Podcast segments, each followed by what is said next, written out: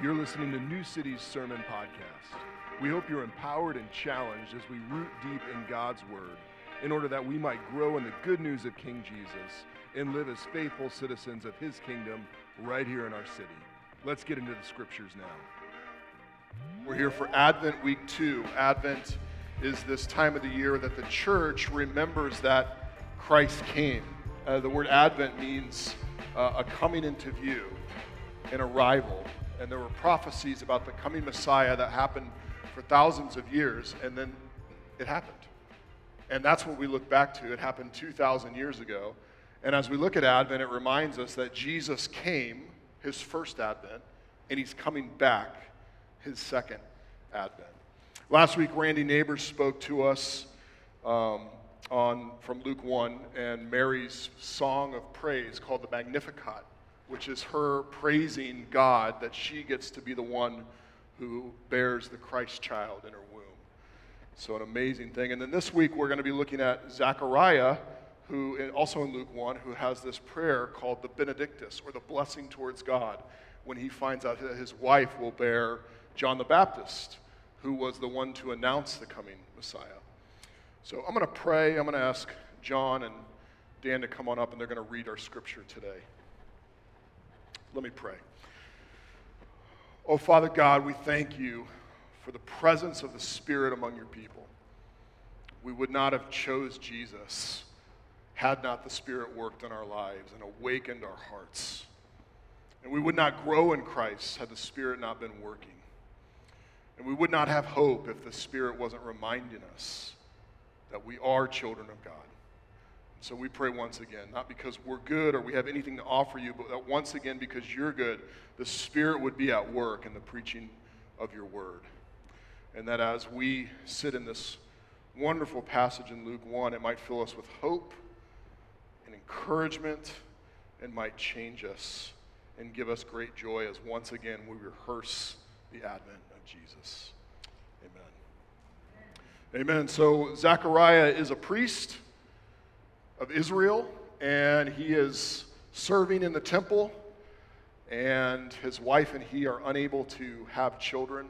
We get the sense that maybe he's a little bit older, so maybe his friends are having grandbabies, and he has not even had a baby. And while he's serving in the temple, an angel of the Lord appears to him. And that's what John is going to read us right now. An angel of the Lord appeared to him standing to the right of the altar of incense. When Zechariah saw him, he was terrified, overcome with fear. But the angel said to him, Do not be afraid, Zechariah. Sorry, guys. This is why God invented sound checks. There you go. But the angel said to him, Do not be afraid, Zechariah, because your prayer has been heard. Your wife Elizabeth will bear you a son and you will name him John. There will be joy and delight for you, and many will rejoice at his birth.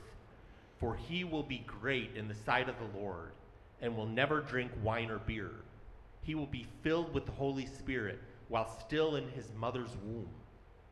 He will turn many of the children of Israel to the Lord their God, and he will go before him in the spirit and power of Elijah to turn the hearts of fathers to their children and the disobedient to the understanding of the righteous, to make ready for the Lord a prepared people.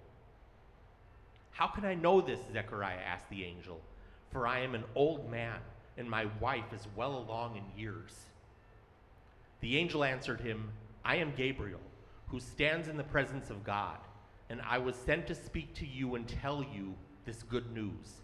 Now listen, you will become silent and unable to speak until the day these things take place, because you did not believe in my words, which will be fulfilled in their proper time.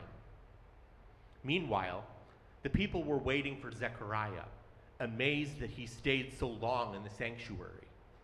When he did come out, he could not speak to them. Then they realized that he had seen a vision in the sanctuary. He was making signs to them and remained speechless. When the days of his ministry were completed, he went back home. After these days, his wife Elizabeth conceived and kept herself in seclusion for five months. She said, The Lord has done this for me. He has looked with favor in these days to take away my disgrace among the people. Amen. John uh, comes. John is born to Elizabeth. Elizabeth gets pregnant, and John the Baptist is born. And there's a controversy over his name because no one in his family is named John. Everyone says, let's name him Zechariah after his father. And Zechariah writes down on a tablet, no, his name will be John. As I was told, I'm going to obey in faith. And at that moment, Zechariah's voice comes back and he's able to praise the Lord. And now, what Dan's going to read is that praise to the Lord. Then his father Zechariah was filled with the Holy Spirit and prophesied Blessed is the Lord, the God of Israel, because he has visited and provided redemption of his people. He has raised up a horn of salvation for us in the house of his servant David, just as he spoke by mouth of his holy prophets in the ancient times. Salvation from our enemies and from the hand of those who hate us. He has dealt mercifully with our fathers and remembered his holy covenant, the oath that he swore to our father Abraham. He has given us the privilege, since we have been rescued from the hands of our enemies to serve him without fear, in holiness and righteousness in the presence in his presence all our days. And you, child, will be called a prophet of the Most High, for you will go before the Lord to prepare his way, to give his people knowledge of salvation through the forgiveness of sins. Because of our God's merciful compassion, uh, the dawn from the on high will visit us, to shine on those who live in darkness and the shadow of death, to guide our feet in the way of peace. The child grew up and became spiritually strong, and he was in the wilderness in the days of his public appearance to Israel. Thank you both.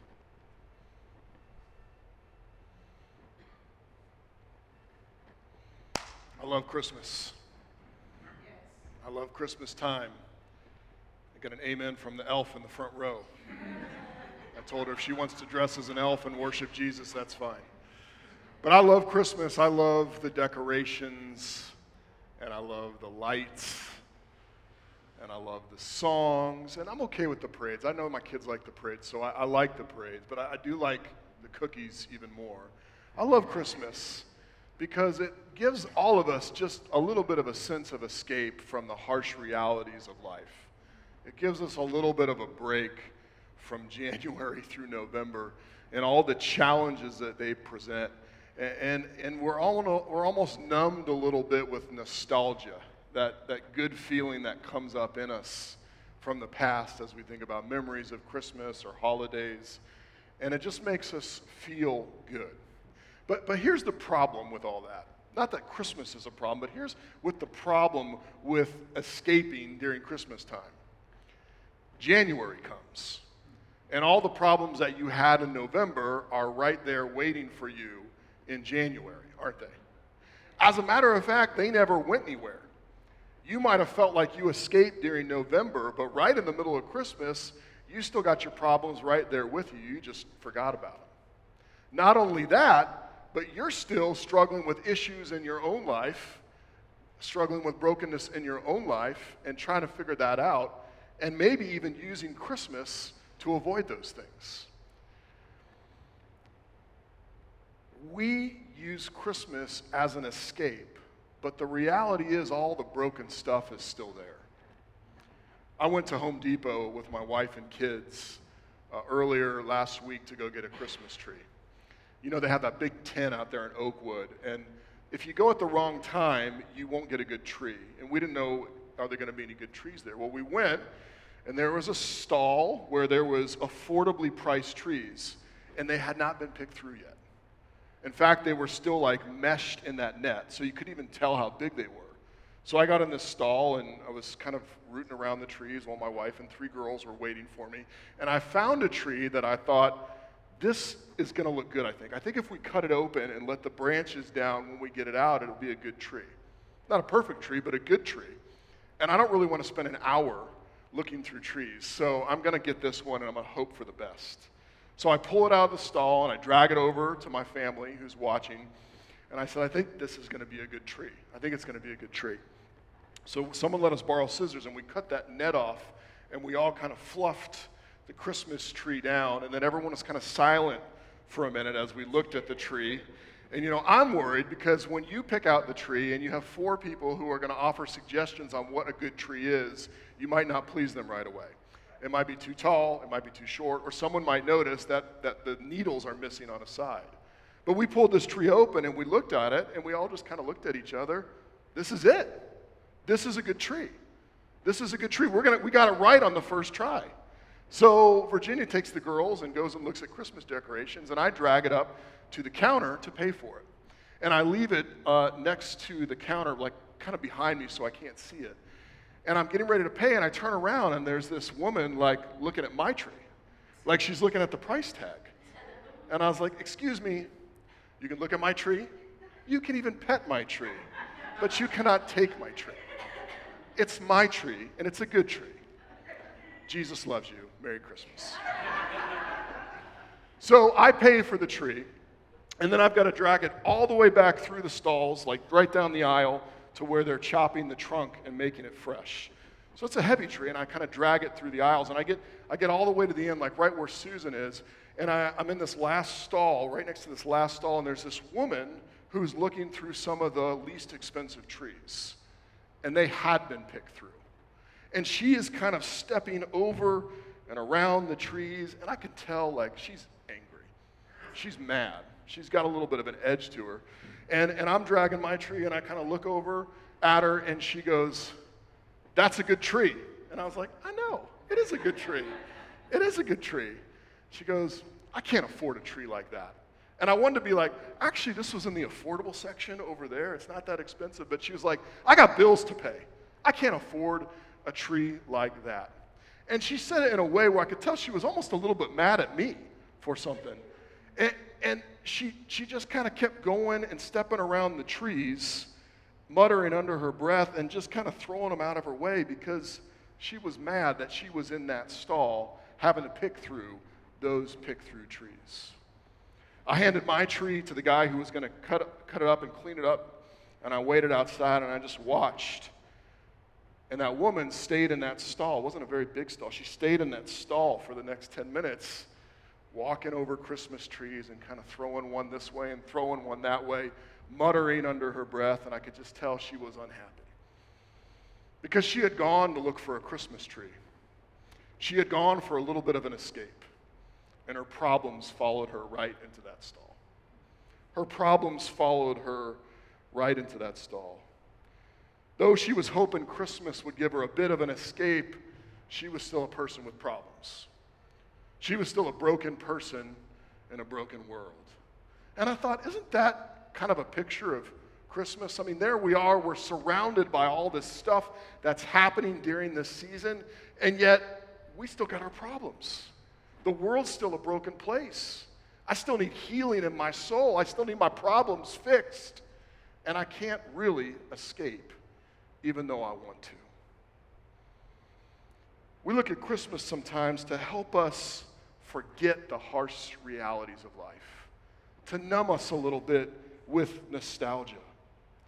But I'll tell you, it doesn't really deal with life as it is. I mean, Christmas might help us escape in a sense, but it doesn't help us confront the realities of life. I mean, I love Christmas lights. But Christmas lights do not outshine the darkness of death.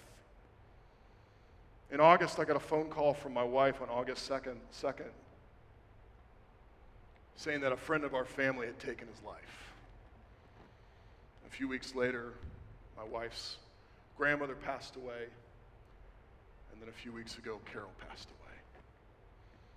I love Christmas lights, but they don't outshine the darkness of death. I love Christmas cookies, but I find that they don't satisfy the deep hunger in my soul. This year's been a super busy year, and I found out about myself that when the pressure is on me, I tend to look to put my self worth and identity in things that I should not put my self worth and identity in. Like how the church is doing. If it's going well, then I'm doing well. If things are challenging, then I'm not doing well. And that's a complete roller coaster. Do you ever do that? Do you ever put your self worth or identity in something that you shouldn't? Because your soul is so hungry?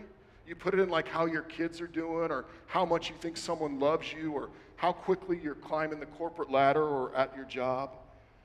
I love Christmas cookies, but I find they don't satisfy the deep hunger in our soul. And I like Christmas parades, but they don't stop the evil that advances in our streets. And I love the Christmas spirit, but it doesn't silence that sneaking suspicion in all of us that the world is not the way it's supposed to be, and we are not as we should be. See, we can use Christmas to escape, we can use Christmas to forget, we can use Christmas to numb, but we are still broken people living in a broken world. Pastor John, you just bummed me out. I was enjoying Christmas until the last five minutes, and, and you might say, I have these longings in my heart. I do have these longings to see the world fixed, and I have these longings to see the world renewed, and I want to see myself restored, and I want to see peace come, and I want to see things made new. And that's just not going to happen. So, John, give us Christmas. Just let us escape and check out for this Christmas time. Let us numb with the nostalgia. Let us forget.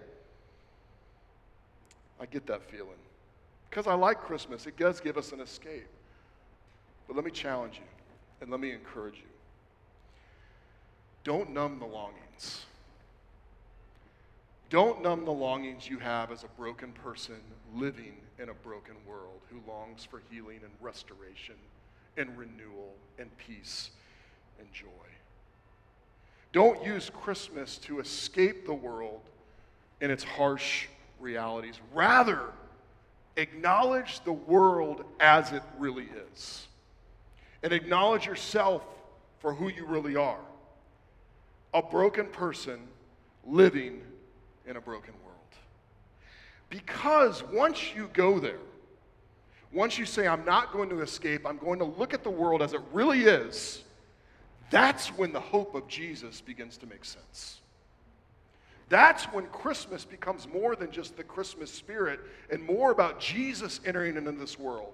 That's when Christmas takes on a deeper meaning because it's more about Advent, which is the coming of God, rather than the escape of us from the harsh realities of life. Because God entered this world as it really is to bring healing and restoration and peace to broken people. Zechariah was a man who had deep longings as a broken man living in a broken world. He was a priest, and he was serving at the temple where God was supposed to live. The only problem is that God had not spoke in 400 years. And during that time, his people, Israel, had become very spiritually dull and uninterested. And so Zechariah worked at the temple where God was supposed to live, and he lived among this people who were dull spiritually, and he longed for God to speak, to say something, to bring life and light into his deep longings and brokenness. But not only that, the world that Zechariah lived in was broken. You see, his people were oppressed by Rome. He lived in a country that was his country, except there were foreign soldiers walking through their streets, and they paid taxes to that oppressing force. And so he longed for God to enter into that brokenness and free them from their oppressor. But probably the most pointed thing in this passage is what he and his wife longed for a son, a daughter, a child, anything. They'd been praying, they'd been longing, they'd been hoping, but they were unable to conceive. They were unable to have a baby. And you can imagine how many times they had prayed in that process, how many times their heart had hurt as they watched other friends bounce babies on their knee, and as they thought about the brokenness of their own situation and all the longings that that brought up in their hearts. Zechariah was a broken man living in a broken world, longing for God to enter into the reality of his brokenness. And then an angel shows up. An angel shows up while Zechariah is serving in the temple and says, Zechariah, God is coming. He's going to enter in. He's, he's coming to bring salvation and healing and renewal and restoration. And he's going to give you a son. And that son is going to be part of the process of God entering in. Your son is coming to announce the way for God to enter into this earth and bring healing and restoration to broken people in a broken world. Zechariah's son would prepare the way for God himself to come as Messiah. And you can imagine that Zechariah struggles with this because he's had all these longings unfulfilled in the midst of living in a broken world. And you have to understand what he might have felt, which is, I think my situation's too broken for God to work. And there he is, stuck between faith and doubt. Faith, because there's literally an angel right in front of him. Doubt, because of all the brokenness he's experienced as a broken man living in a broken world. You've been there, right? Any questions? How can I know this? How can I know that my wife is going to have a child because we can't have children? And then how can that child, if we can't have children, be the one who announces that God Himself is coming to bring restoration? The situation's too broken. And yet the angel says, Hey, I've just come from the presence of God. Nothing's too broken. But because you did not believe, you will be silenced until the child is born. And he is. He's silenced. And I think that's a good encouragement for us to believe God even in the midst of our brokenness. Our brokenness is real, our doubts come up, and yet we're called to faith in God and His power. John is silenced while the baby grows in his wife's womb, and then the baby arrives, and as an act of obedience, he said, he says the baby will be named John, except he can't say it, so he writes it down. The baby will be named John, just as the angel said. He will not be named after Zechariah, but John. And at that moment, his mouth is opened. He's able to speak. And what's amazing about what comes out of his mouth is you see the longings of a broken man living in a broken world turn to. You see the longings of a broken man living in a broken world acknowledge the realities, but say, God is bigger and he's committed to bringing healing to broken people in a broken world. And that's what he talks about God's commitment to bring healing to broken people living in a broken world. In chapter 1, verse 68 and 72, as he starts, he says this Blessed is the Lord, the God of Israel, because he has visited and provided redemption for his people. He has raised up a horn of salvation for us in the house of his servant David, just as he spoke by the mouth of his holy prophets in ancient times salvation from our enemies and from the hand of those who hate us.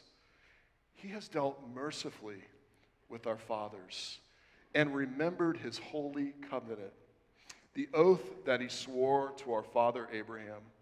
He has given us the privilege, since we have been rescued from the hand of our enemies, to serve him without fear in holiness and righteousness in his presence all our days. I want to focus in on that phrase remembered his holy covenant, the oath that he swore to our father Abraham. The Bible is incredibly honest about how broken the world really is. It starts off in a garden where man and woman are in harmony with one another. They're naked and unashamed. They walk with God in the cool of the day, and then they rebel against Him. And what we see in Genesis 3, 4, 5, 6, 7, 8, 9, 10, and 11 is that the world continues to get more and more and more broken. Brother kills brother man oppresses woman. Wickedness, evil, oppression just grows and grows and grows until God gets to the point where he said, I regret that I have made man because they are so evil. He brings judgment on mankind through Noah and the flood. And we have this new Adam, this Noah who comes out of the boat. And then there's this, weird, sinful thing that happens as soon as they get out of the boat. And it's like, wait a minute, we thought that we had just had a reset, but the world continues to be broken. And by Genesis 11, you see man, humankind uniting at the Tower of Babel to shake their fists at God. And you look at Genesis 1 through 11 and you say, what a mess! What a mess! The Bible's so honest about how accurate and, and, and broken this world really is. And you expect that God would enter in again with judgment, but He doesn't enter in with judgment in Genesis 11. He enters in with promise and blessing and hope. He makes a promise to Abraham that his people would cover the earth and that they would be a blessing to a broken world. And that eventually their family would be the family that brings light and hope and salvation to broken people living in a broken world. God, even though the world is so broken, was committed to bless people in the midst of the mess. And what Zechariah is acknowledging thousands of years after Abraham is that God kept his promise. He has seen the misery and sin and evil over hundreds and hundreds and hundreds of years, and he's still committed to enter in and bring healing and hope through the Messiah. Several years ago, some friends of ours asked me to help them move. And I was expecting to go over to their house and find a stack of boxes and everything put in those boxes and the furniture cleaned off and ready to be carried to the moving truck. I expected the closets to be emptied of clothes and those things to be packed away in boxes so that we could just enter in and bring that stuff to the truck. I thought the dishes would be out of the cupboard and the kids' toys would be packed away, and uh, me and these guys could just lift these boxes and quickly move everything to the truck. And so I allocated about two hours' time for this moving project. Except when I got to the house, the dishes were still in the cupboard. All the clothes were still in the closets. The sofas all had messes all over them. There was nothing done. Nothing. And I walked in and I saw that. I, I began to twitch a little bit because I realized what the rest of my afternoon was going to look like. And I just couldn't handle it. I love you, but I don't want to touch your stuff. I don't want to like get your clothes out. That's just, it's too much. It's too messy. And I honestly, I only lasted two hours and I was like, I got to get out of here. I just can't, I can't do this. It's too much. If you think about everything that God has seen since the beginning of the world, if you think about every broken situation, every broken person, every broken marriage, every act of oppression, it can discourage us because it's too messy. It's not put together the way it should be, but it does not discourage God. I wavered in my commitment as soon as I saw how much work that house was going to be. I was like, I can't do this. But over thousands of years, God has never wavered in his commitment to bring blessing through the promised Messiah. He's seen every broken situation. He's seen the content of every human heart. He's seen every act of oppression, every act of hate. He's seen every, every person who's gossiped and stolen, and yet he's not discouraged. He's committed. And that is the very thing that Zechariah celebrates. He remembered his covenant, he remembered the promise that he spoke. He saw the complete mess all along, and he hasn't backed away. He's still coming. He's committed. He's going to come in and bless and bring healing and restoration and renewal and peace and salvation. Not to people as they should be, not to a world as it should be, but to people as they really are. To broken people living in a truly broken world. No matter the mess, he will bless by sending the Messiah. And what Zechariah is also excited about is that his son, this baby in Elizabeth's womb, gets to be the one that prepares people for God to enter in, for God to come and fix the brokenness. And we know from reading on that this son will be John the Baptist, the one who's a voice crying out in the wilderness. Zechariah says this in verse 76 speaking to this child that's going to be in his wife's womb. And you, child, will be called a prophet of the Most High. For you will go before the Lord to prepare his ways, to give his people knowledge of salvation through the forgiveness of sin. John the Baptist's role was going to be that of an announcer. They say, use the term a herald. It's someone who comes before and says, Don't look at me, look at what's coming behind me. But be prepared. You can't just you can't just wait. You have to prepare yourself for what's coming next. John the Baptist was to, to come and say, Get ready for salvation that is coming to broken people in a broken world. Well, how do you get ready for salvation? You have to see your need for it, and you have to grab hold of it when it comes. That was John's message, which is why Zechariah says, Can you go back one? Which is why Zechariah says, to give his people knowledge of salvation through the forgiveness of sin. John the Baptist's role was to call people to see that they needed forgiveness for their sins and that you and I need forgiveness for our sins. John the Baptist's role was to say, Salvation's about to come, but if you don't know your need for it, you'll miss it. If you don't know your need for it, you'll miss it. The Messiah, Jesus, was about to enter in into the very world that we want to escape. He was about to enter in and come for us because every one of us is a sinner that needs forgiveness. I think that's challenging for us at Advent to remember that Christmas is not about escaping a broken world as broken people. It's not about escaping all our problems that separate us from the life that we want. No, we have a deeper problem than that. Our problem is that we are broken and have been separated from the life of God. And Christmas is about Jesus Christ entering into that reality on our behalf. Every human being has replaced the one true God with a fake God. We've, we've exchanged the truth of God for a lie, as Romans 1 says, and we've put things like our own pleasure as our God, or we've made our freedom our God, or our status comfort, or even the fact that we want to be a good person. We can exchange that with the one true God and make that our God. And what that causes is the broken world that we live in. We don't love difficult people because we're addicted to our personal freedom. We don't do difficult things unless they benefit us because our God is really our comfort. We cut corners and put others down and justify it because it helps our status. We don't show mercy to our enemies because it makes us uncomfortable.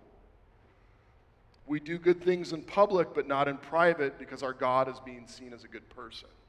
And every person who has ever lived has made something else their God instead of God, whether it be their pleasure or their freedom or their comfort or their status. And when we do that, it causes us to have separation with God. And it causes the broken world that we live in.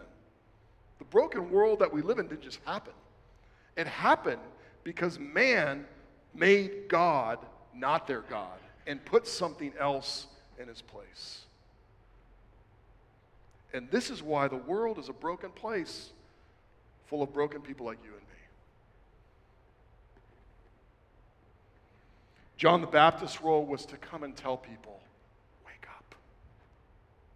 wake up to the reality that the world is a mess because of humanity, because of us. Wake up to the fact that you've been separated from God because you've made something else your God. Wake up to the fact that you need forgiveness. But the good news is is once you understand that, forgiveness is about to arrive. The Messiah is coming. And even though this world is a dark place, there's about to be a true light. The light switch is about to turn on.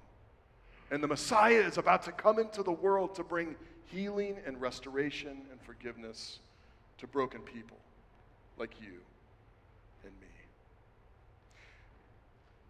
Zechariah ends his prayer in verse 78 and says this Because of our God's merciful compassion.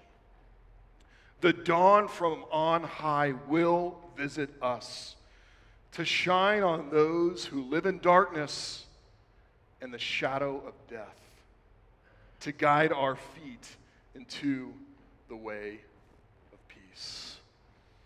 God enters into a broken world full of broken people by sending his son Jesus to light up the darkness. And that light is his love. In a loveless world, Jesus enters in not to get something from us, but to give something to us. He suffered, he was crucified, and he died. He took the punishment that you and I deserve in order that we could be reconciled to the God who we've offended. He rose from the dead to give new life so that you and I could walk every day as resurrection people having hope in a broken world. And He lives in your heart now, if you know Him. He lives in your heart to satisfy your deepest spiritual hunger. One day He will return to destroy death forever. When you begin to understand that that is God's commitment to heal a broken world, that Jesus is God's answer to broken people living in a broken world, you begin to understand that Christmas is not about escape.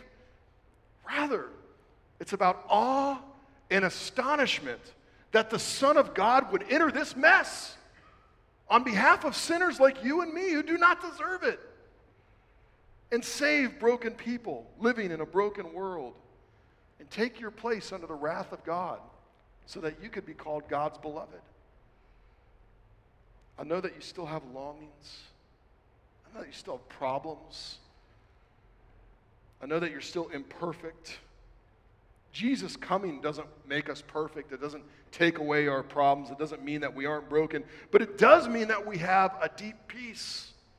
Because the deepest brokenness we have is our relationship with God. But through Him entering in and dying on our behalf, we now are reconciled to God, not as no longer as judge, but as Father.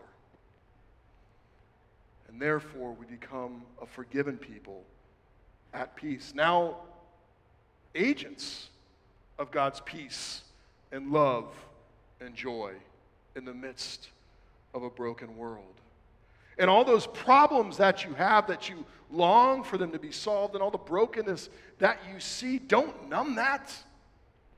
That's meant to stir up the longing in you. Because Jesus came once to heal, but he comes again to finalize that healing and to make all things new. And when you experience the pain and brokenness of life, let that stir up your longing so that you can say, Come quickly, Lord Jesus. You came once. We long for you to come again and bring healing and restoration. Don't numb your longings as broken people in a broken world. Stay hungry during this Christmas season because Jesus has come to bring light to you and heal your relationship with God. And He will come again to banish darkness and death and evil and oppression and sin. And He will make all things as we live together with Him in a city where no light is needed because Jesus and His glory light up the city. Jesus is our light and salvation.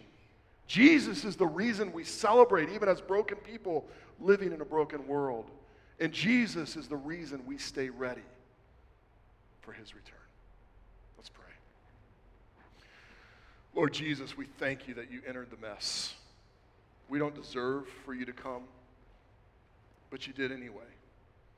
And you entered in to bring light into darkness and salvation into brokenness. And Lord, this Advent season, would you keep us awake and hungry and longing for you to return again? We thank you and we love you, Jesus. Amen. Would you stand with me? As we've been doing the last few weeks, you can respond by singing.